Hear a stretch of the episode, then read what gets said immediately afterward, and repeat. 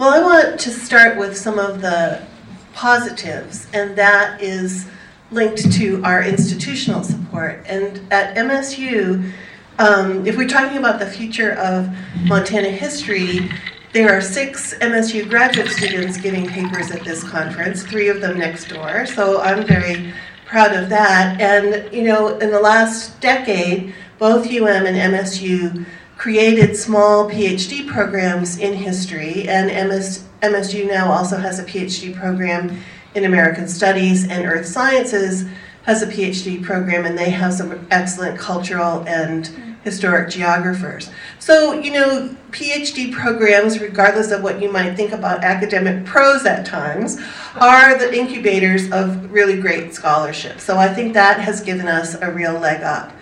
Um, the other two institutional um, innovations that we have in Bozeman are the Extreme History Project, and Crystal Alegria is here, and they have done an unbelievable job in uh, bringing history to the public through walking tours, a monthly speaker series, all kinds of interesting, engaging events, and have hired our uh, students, both undergraduate and graduate, as walking tour leaders, as interns. Um, it's really uh, been wonderful, and I just might say that Crystal did get her MA with me many years ago, so I'm very proud of that. But uh, also last um, spring, the Board of Regents approved the new Center for Western Lands and Peoples at MSU.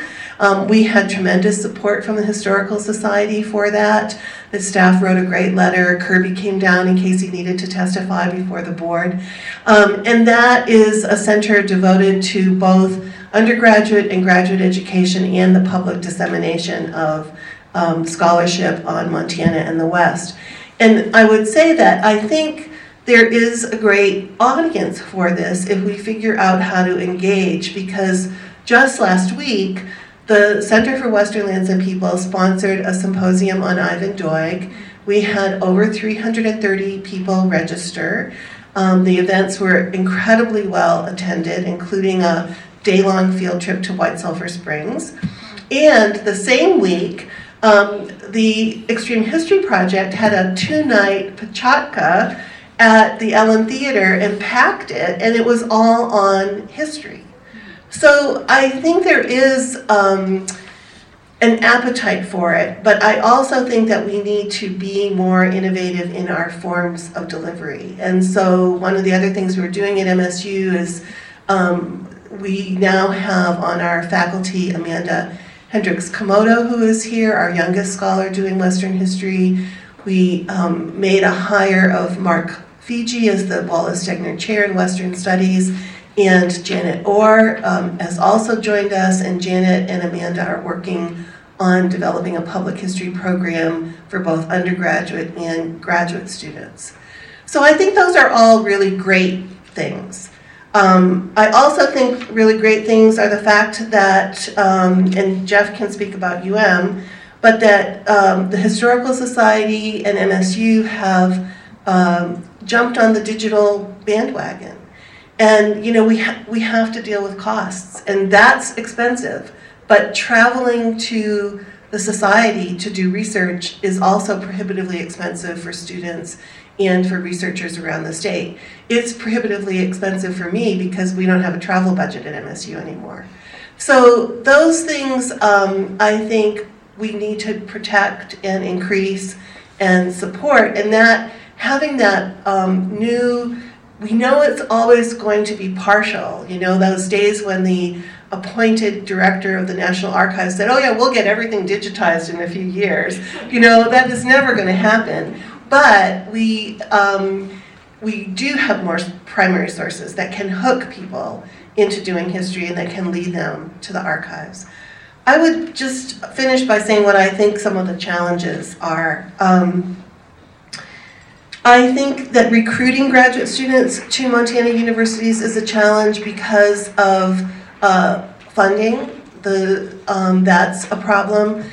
Both the PhD program at UM, um, and Jeff can correct me if I'm wrong, but the one at MSU, we have focused, we, were, we created those programs because Montana was a big donut hole in terms of PhD programs in the humanities in the Northern Rockies. So we were targeting local students, students who were place bound, who couldn't, you know, travel to go to Yale or to go to North Carolina or whatever. Um, so that's, you know, one limitation. Um, and quite frankly, there's a dismal job market at the college and university level. So, you know, we, it's not a service to students to say, come to our PhD program and you're going to get a great job as a professor at some university of your dreams, which is why we need to think more creatively about what PhD training should do for people. Um, I think, no offense, looking around, we need to recruit a younger audience to Montana history. I'm looking at my gray hair. We're all, we've all been here a long time. Um, and so I was right, kind of, I was very inspired last night at the banquet with Jim McCarthy's uh, programs that they're doing with the students and um, at Butte High. You know, I'm not sure I want to lead camping trips in vacant lots in Bozeman, but you know, kind of getting them young and keeping them interested. I think that was great. Um, and um, I think we also have to realize that we are in a national slump in terms of enrollment in humanities programs, decline, the decline of history majors, and um, hope, we hope that will change. I mean, it's absolutely understandable that parents want their sons and daughters to go into fields where they believe that they will get a job, so the STEM fields are rising. But we also, I think, have been brought up very sharply in the last year to realize if we have leadership who knows nothing about history, that we are on a really um, uh, dangerous path. So I think that we need to teach better. We need to be more political. We need to become more eloquent about why understanding the humanities and the arts is important to being a good citizen and to um, do as much public dissemination of our work in ways that make it seem relevant uh, that is our that that should be our mission